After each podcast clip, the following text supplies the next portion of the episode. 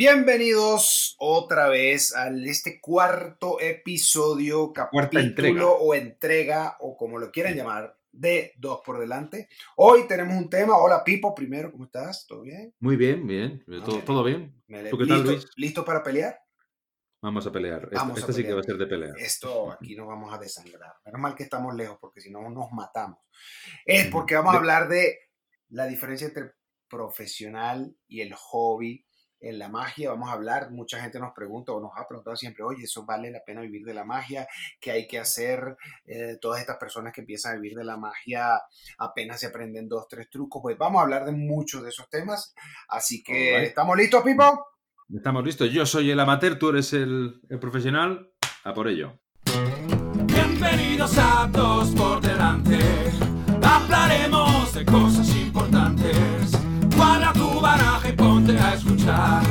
Y si te aburres, practica el doble, que te sale muy mal. Ahí va. Bien, bien. Bueno, primero aclarar que Pipo, no, hay idea que aclarar algo, Pipo. Tú no eres amateur, tú eres semiprofesional, porque bueno, cobras y haces shows y bastantes. Sí. Ahora, que vives de otra cosa también. Y eso, sí, eso es importante. Primero vamos a aclarar una cosa, porque yo creo que muchísimas de las cosas, de los problemas y de las discusiones que se hacen en magia son problemas de semántica. Entonces se empiezan a discutir por tonterías y al final estaban hablando de lo mismo. Profesional, correcto, tiene varias connotaciones y habrá que ver cada cuál es. Por ejemplo, profesional es, para mí, de entrada, es el que vive de la magia, bueno o malo, no estamos hablando de calidad. Una persona que vive de la magia. Pero también ahí está la connotación de profesional del que es muy profesional en su actuación. El que hombre, te da un contrato, esa es también otra cosa, te da un contrato el antes, que llega pronto, llega a tiempo a la cosa, prueba el sonido, prueba las luces, tú dices, oye, este tipo es un profesional. Y también, creo que mal dicho, pero también se ha utilizado el hecho de que profesional es un buen mago, ¿no? Creo que pues también se le dice así, aunque creo que no es el significado exacto, pero bueno, cada vez que hablemos de cosas podemos ir intercambiando los significados, pero de eso va a tratar, ¿no? Un poquito lo que vamos a hablar.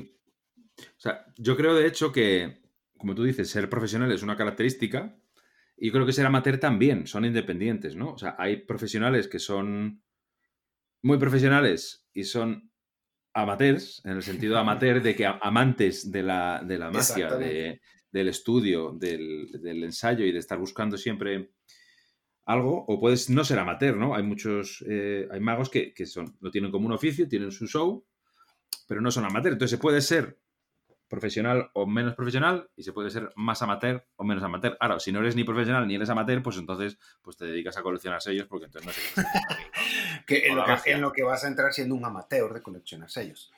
Perfecto. Exacto. Pero hay que aclarar algo. En el mundo de la magia, y hay uno, porque muchas veces cuando se empiezan a discutir este tipo de temas, pues se habla como que todo el mundo debe ser profesional, pero resulta ser que más del 90%, me estoy inventando las estadísticas, pero estoy seguro que es así, más del 90% de las personas que se dedican a la magia la tienen de hobby, es decir, a ellos no les interesa profundizar más, a muchos de ellos, a otros sí, pero no, y no tiene nada de malo, no lo estamos criticando, de hecho como hobby me parece maravilloso, pero aquí vamos a hablar particularmente de los profesionales, ¿no?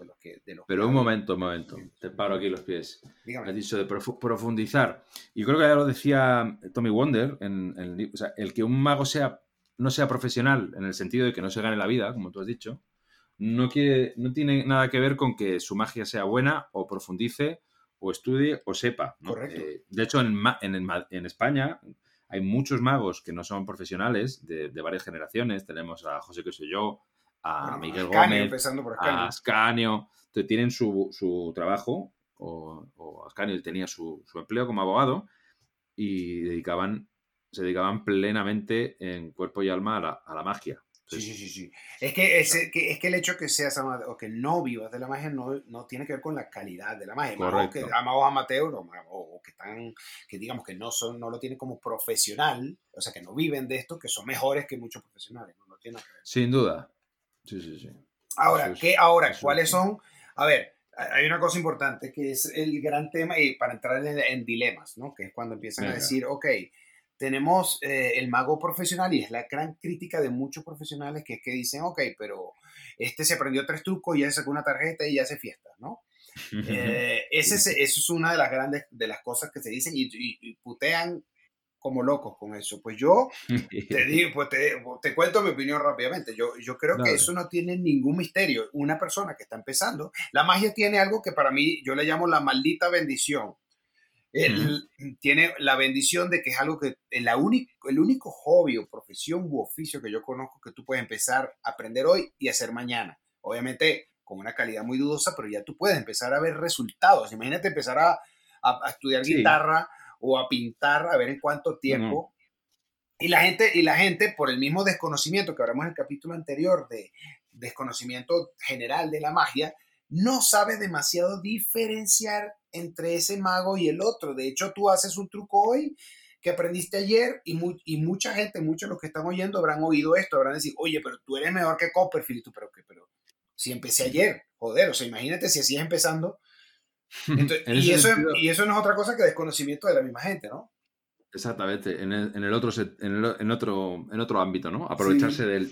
Yo creo que hay varias cosas que te puedo comentar, a ver qué te parece. Sí. Por un lado, la magia sí tiene este carácter amable de que con poco esfuerzo, sobre todo si te apoyas en el talento ajeno de alguien que haya parido un buen juego o haya resuelto un juego de magia de manera muy inteligente, como puede ser la baraja invisible, claro, con la resolución maravillosa y la presentación maravillosa, ¿no?, de Donald, pues tú vas ahí y un tío que no... Puede ir a una fiestecita, se le saca la baraja y queda bien, ¿vale? Sí, claro. Entonces, eso por un lado. Por otro lado, es amable la magia en el sentido de que la gente quiere verla. O sea, si yo hubo un tiempo que tenía un grupo de rock y me las veía muy putas para que alguien quisiera verlo y escucharme y llevarme a su evento. Pero con la baraja, pues... Bueno, empezando porque no es tan versátil, ¿no? No es que vaya a llevar una fiesta el grupo. No, claro. Y ya no te cuento... Y ya no te cuento, obviamente, el primer día que tú te pones con la guitarra, a la semana siguiente, bajo ningún concepto, estás haciendo ningún tipo de actuación, profesional o no, pagada o no, ¿no? Entonces, no, y la gente lo nota. La gente sabe, oye, este es amateur, no le sale bien y ya está. Sí, sí, pero sí. Esa es la bendición. Ahora hablemos de la maldición que tiene. La maldición, o sea... Sí, la maldición es que, bueno, pues en el caso de como yo lo veo, ¿no? La teoría mía, por decirlo de una manera. La bendición es que es muy, muy amigable, muy chévere, puedes aprender magia muy rápido, te da resultados muy rápido, pero la maldición es que eso hace que no profundices más. ¿Por qué? Porque con esos resultados que tienes es suficiente. Entonces, tenemos un grupo amplio de magos, que no se sientan ofendidos los que estén oyendo esto. Que se ofendan. Cuidado, porque ahora estamos en la época de los ofendidos, pero no importa, ¿no? Aquí hay que decir las cosas como son. Entonces hay un grupo grande de personas que simplemente se conforma con hacerlo tal cual como lo aprendieron, muy sencillo, está bien, porque esa es la bendición que nos da la magia, pero está la maldición, que es que no profundizamos más porque con eso tenemos resultados. Los otros resultados requieren mucho más esfuerzo. Y la verdad, para lo que hacen, hombre, que le haces magia a tus amigos por ahí en la oficina, en la universidad, lo que sea, pues no necesitas más. Entonces ahí es donde tenemos un hueco en cuanto a profundidad en la magia, en cuanto a gente que no está realmente estudiada. Ya nada más el hecho que estés oyendo este podcast ya hace que tú tengas una inquietud más, pero sabes sin que duda. Lo que estoy diciendo es cierto, ¿no? Es un filtro, sí. Totalmente, o sea, te voy a decir dos cosas. Una es eso, sin duda, hay gente que busca otra cosa con la magia, a lo mejor busca simplemente un sustento y también es muy digno, o sea, yo entiendo que ante una perspectiva de tener un curro desastroso, yo qué sé, algo muy desagradable, a aprenderte unos juegos y hacer gracia a la gente en fiestas. Y que te paguen por eso, a lo mejor lo que ganas es una semana de trabajo. Claro, o sea, eso cualquiera... Y yo creo que no se le hace mal a nadie. De hecho, pues, o sea, puede ser... Y a mí me pasa. Yo a veces... Primero, te voy a hablar de mi maldición con la magia. No es esa. Mi maldición con la magia a veces es que yo me frustro y no sale una actuación como a mí me gusta y yo lo sufro. Entonces, claro. Bendito el tío que no tiene esa... Bueno, bendito no tiene esa historia, ¿no? Lo que yo sí te puedo decir es que a veces yo voy a hacer un bolo... a una empresa en un evento que tengo que entretener al personal, que están tomando una gamba con una mano y con otra una cerveza, Y yo me siento como una mierda haciendo. Y dices, pero ¿por qué no aplauden? Coño, porque tienen una gamba y una cerveza. No, no es porque no aplaudan. Me siento, no solo porque. Me siento mal por mí, porque yo creo que no, lo que yo hago no es lo mejor para ese tipo de ambiente y de ese tipo de circunstancia. Y que hay otros magos que tienen otras. A lo mejor que no piensan tanto en teoría, ni se preocupan en un show o en las cosas que yo gasto el tiempo, o a lo mejor también.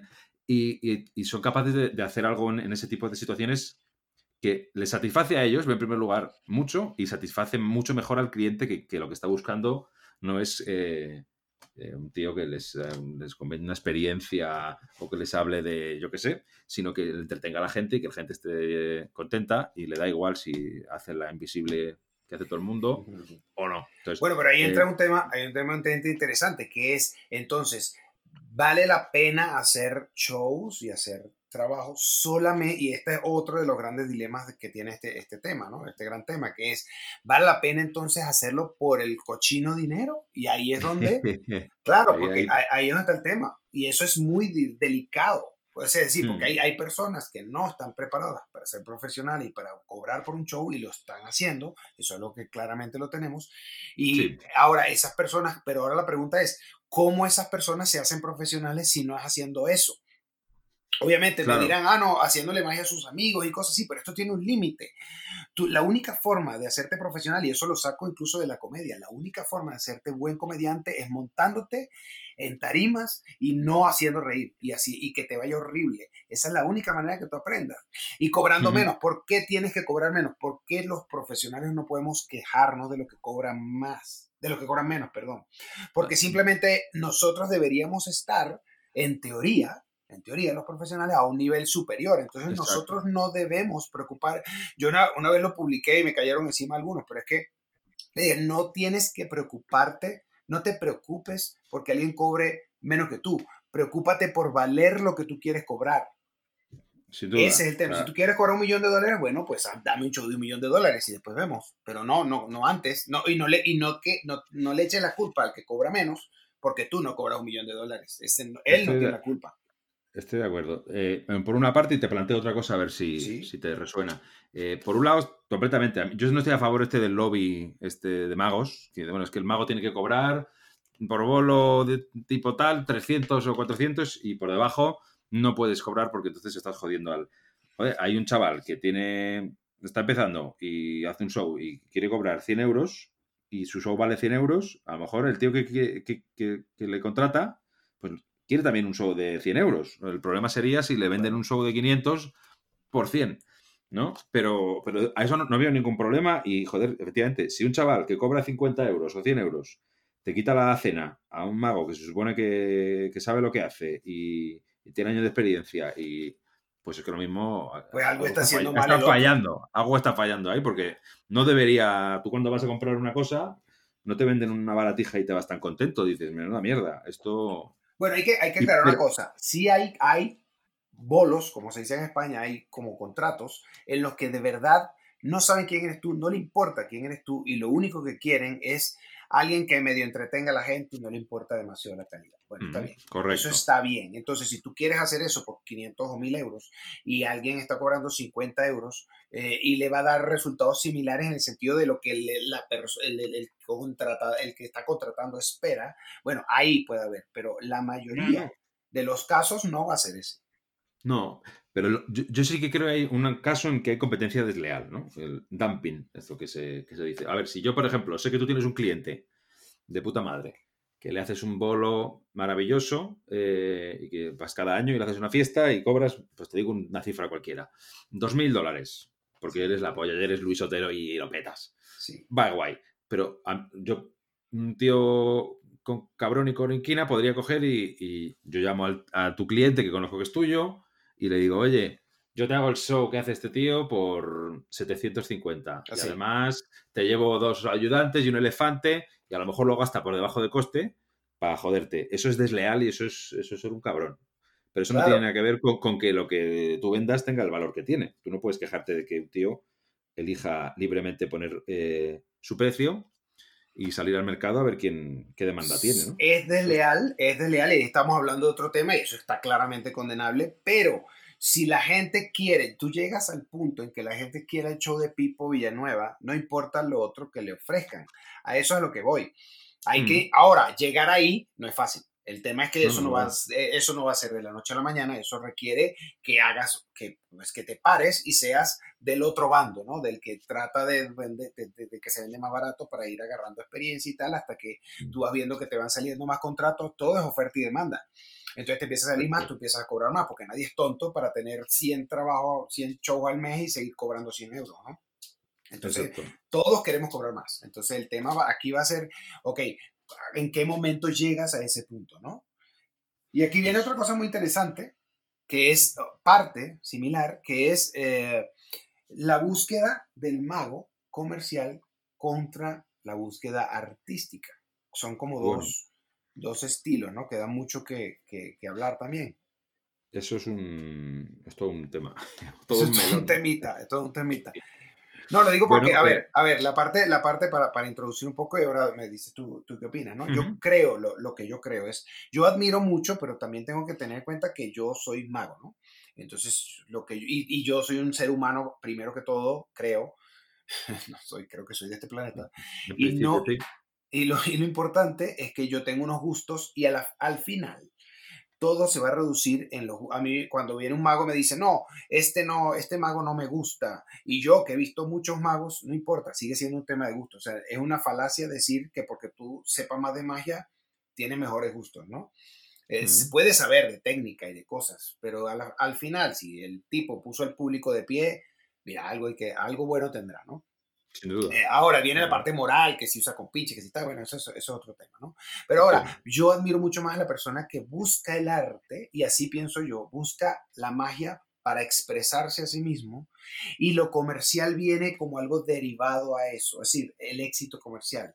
A diferencia, y lo noto, y uno lo nota claramente en música, en magia, en comedia, en cualquier cosa, como la persona lo que quiere es buscar lo comercial, y buscando lo comercial, obviamente, puede llegar, no digo que no, puede llegar a ser algo artístico interesante, pero creo que la búsqueda viene por otro lado y creo que los resultados se notan, ¿no?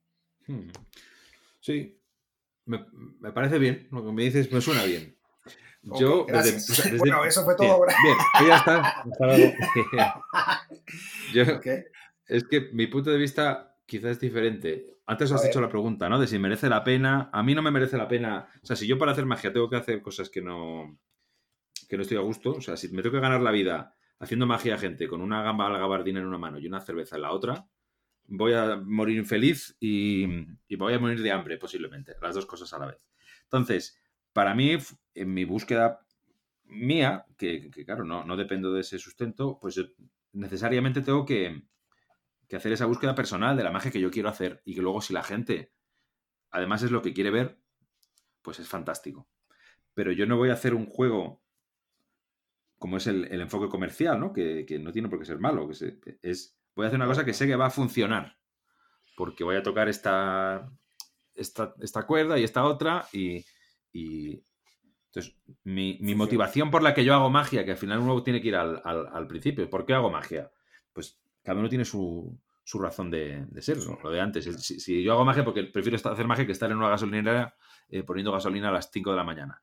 O hago magia porque es que no puedo no hacerla porque me fascina, y entonces yo hago magia porque no tengo más remedio, entonces no puedo hacerla de otra manera. Y si, como tú dices, si se hace bien, al final converge. Si tú eres bueno y tienes talento y enganchas, al final pues eres personal. Pero tú estás hablando de la comodidad de tener un trabajo aparte que es bueno, correcto, que es buen remunerado y te gusta. Ahora, hablemos de la persona que no tiene eso y su opción es ir a trabajar haciendo un trabajo de mierda que no le gusta o hacer una fiesta infantil que no le gusta tanto, pero al fin y al cabo es magia. No, cuando hablo de fiesta infantil no lo estoy... menospreciar la fiesta infantil, no. Mucho a mí infantil. Lo digo porque la mayoría de los casos a los que hablo se refieren a más infantil, magos infantiles que yo conozco. ¿Por qué? Porque lamentablemente, no sé si tanto en España como en Latinoamérica, pero creo que sí. Es lo más común. Sí. Es lo más común. Entonces, cuando tú empiezas a hacer, lo primero que te salen son fiestas infantiles. Entonces, decirle que no a una fiesta infantil, así no, porque si te gusta, maravilloso, sigue adelante y... increíble, pero ahora hay magos que tienen otra finalidad artística y claramente te lo dicen cuando hablas con ellos. No, la más infantil para mí es algo que hago por el dinero porque es lo que me sale, pero no es lo que realmente quiero. Yo quiero ser mentalista. Ah, bueno, entonces es válido, no es válido. Mejor no hacerlo que hacerlo mal. ¿Cuál es qué opinas? Yo no puedo opinar respecto a la experiencia de otro, pero tú, respecto a la mía, sí te puedo hablar largo y tendido. Has dicho muy pronto lo de que mi posición es cómoda y, claro, como yo me gusta mi trabajo, o sea, eso no es el caso generalmente. Pues no. Me puede apetecer una mierda hacer el trabajo que tengo que hacer, pero en este caso no tengo más remedio porque si no, no pago las facturas. Claro. No tengo por qué estar siempre contento. De hecho, a veces yo envidio a mis amigos profesionales, que yo cuando tengo que hacer, pues... cosas relacionadas con la ingeniería y un amigo mío me dice, pues yo es que voy a estrenar ahora mi show, y digo, joder, esto mola mucho más que lo que yo hago. Entonces todo tiene sus pros y sus contras y todo tiene todo el mundo paga. Entonces a veces los profesionales pues tienen que hacer sus concesiones. Hombre, es difícil, es duro, te lo digo, porque nosotros, la envidia que tenemos todos los profesionales de alguna manera es que la persona que trabaja de alguna manera en algo fijo, pues tiene un sueldo fijo, no importa lo que pase. Sí. En cambio, tú tienes un mes malo y no tienes un solo, porque eso es mentira. Hay magos que son... que están súper, que bueno, que tienen 20, 30, 40 shows al mes, pero resulta ser que hay magos que tienen solo 2, 3, y puede haber un mes bueno de 10, 15, 20 shows, hiciste mucho dinero, pero al siguiente no. Y había un mago en Venezuela que se llama el Gran Henry, que por cierto es español, y él decía algo que era muy sabio, él decía, cada vez que salimos de un show estamos desempleados. Exacto. Inmediatamente. Sí. Entonces, eso es algo que es un estrés extra que el profesional, hombre, cuando tú lo ves, obviamente haciendo cosas maravillosas, ¿no? Y que me contrataron en tal lado, tú dices, oye, pero qué envidia. Pero cuando no te están contratando, estás estresado, estás en un punto que dices, bueno, ¿y qué hago? Es que eso es un trabajo en sí mismo, ¿no? Por eso no tiene tanto que ver la calidad de la magia que uno hace con si es profesional o no, porque yo entiendo que el profesional, por lo que yo conozco y lo que yo veo mis colegas que son profesionales, es un trabajo en sí mismo y tienen que dedicar esfuerzo a buscar sus shows, a contratar a los clientes, a ir a un lado, a cosas que son extra mágicas. Es el trabajo de oficina, es el trabajo fastidioso. Claro, es otro trabajo de oficina diferente, pero que existe. Y hoy día están las redes. Hoy día un mago que no exista en internet, en redes, no existe. O sea, tú tienes hoy día que hacer un trabajo, por ejemplo, a mí no me gusta, lo hago porque simplemente sé que, hombre, la diferencia que yo tenía, por ejemplo, hace 20 años, cuando yo tenía que hacer un show, yo tenía que poner carteles, ir a la radio, ir a la televisión, ir a hacer cosas. Hoy día, hombre, yo todavía no tengo tantos seguidores como para eso, pero hoy día yo puedo poner en Instagram, tengo un show y la gente va. No tuve que pagar nada ni hacer nada. Entonces, pero ese esfuerzo, a su vez, que eso que hice, esa facilidad, esa bondad que tiene haber tenido todos esos seguidores en Instagram, por ejemplo, que hoy día es la red que más vende para eso, también me costó un trabajo, que es ver qué video pongo, ver qué foto pongo, ver qué contenido pongo. Es como un trabajo aparte, que está sustituyendo el trabajo de la persona de la publicidad que vas a hacer después. Lamentablemente lo comercial, el problema es que hay una satanización de lo comercial. Los magos cuando están hablando dicen, no, eso es comercial. No, a ver, si entendemos, de nuevo empezamos con un problema de semántica. Comercial quiere decir que le gusta a una gran cantidad de gente, más nada, no quiere decir otra cosa. Ahora, el punto es, ¿cuál es tu enfoque? Tú quieres, y aquí viene otro de los temas que a ver si nos da tiempo a hablar esto un poquito, si no nos extendemos un rato porque está interesante, que es cuando tú vas a buscar lo comercial, tú le estás dando a la gente lo que ella quiere. Ahora, uno debe darle a la gente lo que ella quiere porque es lo que te va a dar plata más rápido, o uno tiene que buscar su manifestación artística independiente y tratar de hacer que guste, obviamente, ¿no? Pero ese trabajo es más lento porque es el trabajo de descubrirte a ti mismo, descubrir qué es lo que tú quieres expresar, y ese trabajo no siempre se digiere tan rápido, ¿no? Ese es un tema interesante. Sí. Yo desde mi punto de vista te he dicho, tengo que hacerlo buscándome a mí mismo, pero a veces pues no funciona. Y comparto lo que tú dices de se tiene por algo peyorativo el mago comercial. Yo cuando alguien dice al mago comercial me viene a la cabeza mi amigo Alberto de Figueredo, que es comercial y profesional en el sentido de que tú Pero lo sueltas bueno, en cualquier sitio, claro, y te hace un show de puta madre. De puta madre y queda siempre genial. No importa si le sueltas en una plaza del pueblo, al aire libre, en un sitio ruidoso. A mí, yo muerdo el polvo en esos sitios, pero vamos, de manera estelar. Entonces, él es comercial y yo no creo que él deje de ser. Él también es él mismo y él es un artista y da lo que él tiene dentro, pero tiene esa capacidad y esa profesionalidad, comercialidad que le permite ser versátil y funcionar en ámbitos muy hostiles. Y bueno, pero es que una cosa no quita la otra. El problema es cuál es la búsqueda. Yo no soy tan amigo de él, lo conozco obviamente, pero no tanto como para saber cuál es su búsqueda, pero yo no sé el caso de él, porque yo no satanizo, como te digo, lo comercial. Si su búsqueda, por ejemplo, cuando está buscando un efecto nuevo para su repertorio, su búsqueda es hacia lo comercial o su búsqueda es hacia, no, mira, yo quiero hacer esto ahora. No tenemos que ser tontos. Una cosa es, esto es lo que yo quiero hacer, pero quiero hacer lo que le guste a la gente, porque ese tema de los artistas incomprendidos, hay uno en 1.000.000.000. O sea, no creamos que somos artistas incomprendidos porque... El artista incomprendido. Sí, estamos adelantados a nuestra época, eso es mentira. No me joder. El síndrome del artista incomprendido. Eso sí. Entonces existe. Existe y en todas las artes, ¿no? Que no, la gente no le gusta lo que yo hago, pero es que lo que yo hago es muy... profundo, y no me jodas, simplemente haz que funcione, porque eso es lo que va, es el feedback. Mira, eso lo traigo de la comedia, el feedback es clave. Nosotros los magos no estamos tan acostumbrados a ir a la gente. El comediante, no, yo he ido magos haciendo un show de mierda y diciendo, no, me fue bien, y yo, pero te fue bien. Pero pues, o sea, claro, él dice que le fue bien porque le salieron bien los trucos. Pero yo estaba ahí, el público reaccionó normal. Entonces nosotros no estamos acostumbrados a oír al público, y eso es algo que tenemos que... Mira, un comediante que está probando rutina, siempre como regla se graba y después se oye. Yo pregunto, ¿cuántos magos de los que empiezan a probar una rutina se graban y después se ven o se oyen? Son muy pocos. Por no decir casi nadie. Eso es algo, la única forma. ¿Y cuántas veces, además por experiencia, ha pasado que te grabas, te ves y dices, joder, ¿cómo hice eso? Uy, ¿qué dije esto? Y tú pensaste que te fue bien, ¿no? Uy, pero ¿cómo hice eso? Pero qué barbaridad dije aquí. Entonces, esos errores tú no los vuelves a cometer porque lo corriges viéndote. Esas son cosas que hace un profesional, justamente, ¿no? Estoy de acuerdo. Totalmente. Yo hago menos lo de grabarme, es cierto, aunque tengo grabaciones mías, pero...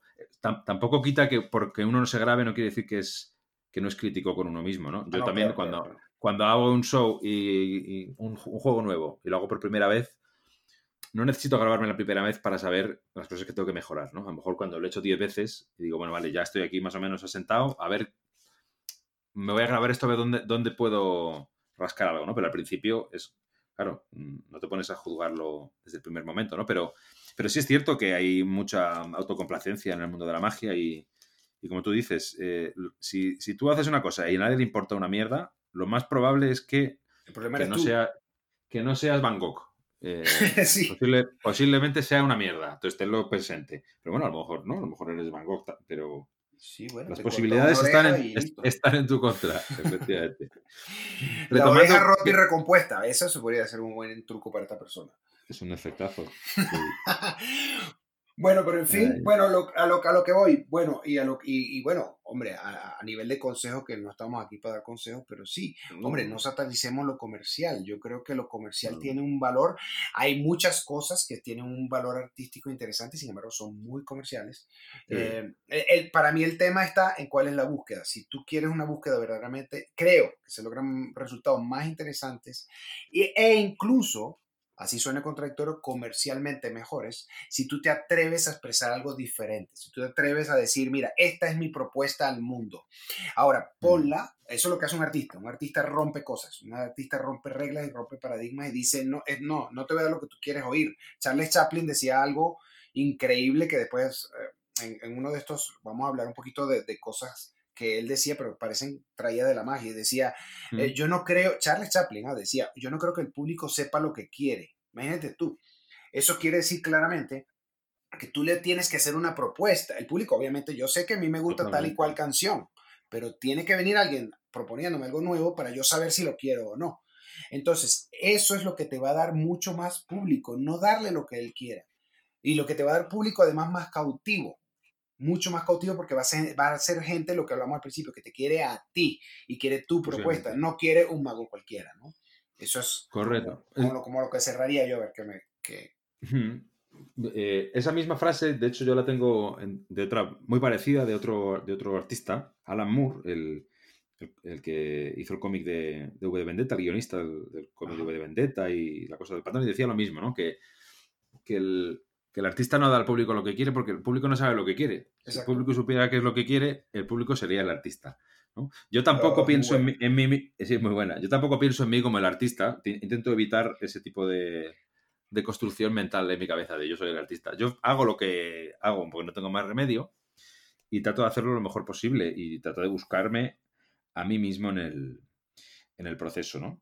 Bueno, Picasso, cuando inventó el cubismo, él tiene una frase que dice, yo no estaba pensando en... Y bueno, él y el grupo con el que estaba en ese sentido, decía, yo no estaba buscando inventar nada. Yo simplemente estaba mostrando el mundo como yo lo veía, ya está. Y yo creo que eso es lo que hay que hacer, no buscar nada. No, él no está buscando lo comercial, le está diciendo, así veo yo el mundo, se acabó. Y esa propuesta, ahora, buscar que sea comercial no tiene nada de malo. El tema es que lo comercial debe ser un daño colateral y no la búsqueda principal. Que el que lo quiera hacer de esa manera, pues tampoco hay que criticarlo porque también se puede lograr...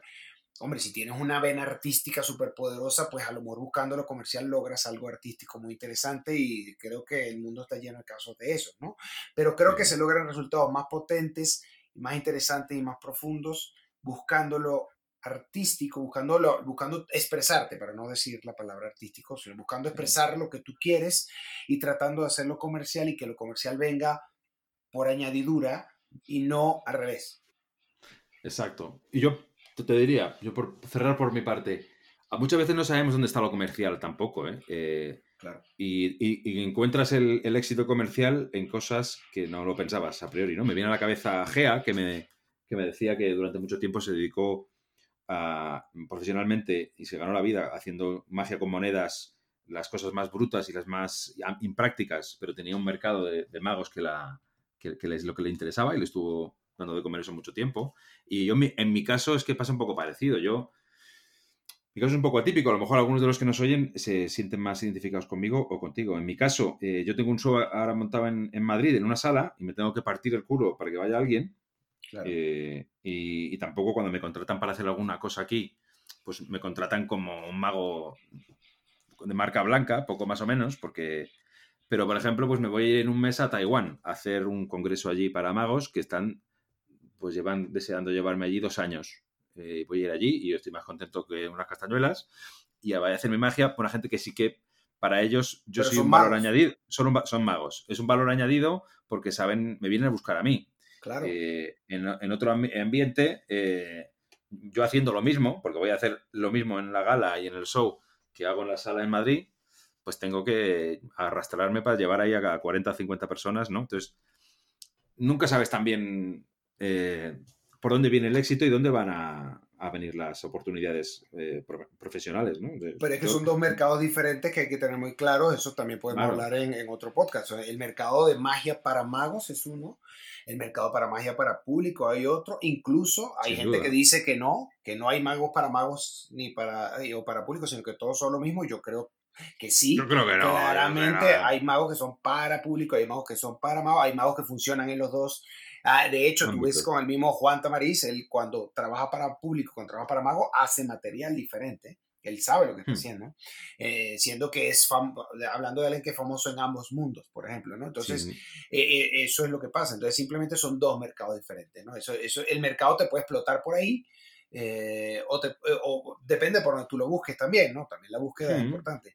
Pero yo creo que el punto es que lo comercial no es necesariamente algo malo, no. Siempre y cuando la búsqueda no sea simplemente gustarle a todo el mundo, sino que también haya una búsqueda de manifestar lo que tú quieres hacer. Eso y proponer algo nuevo.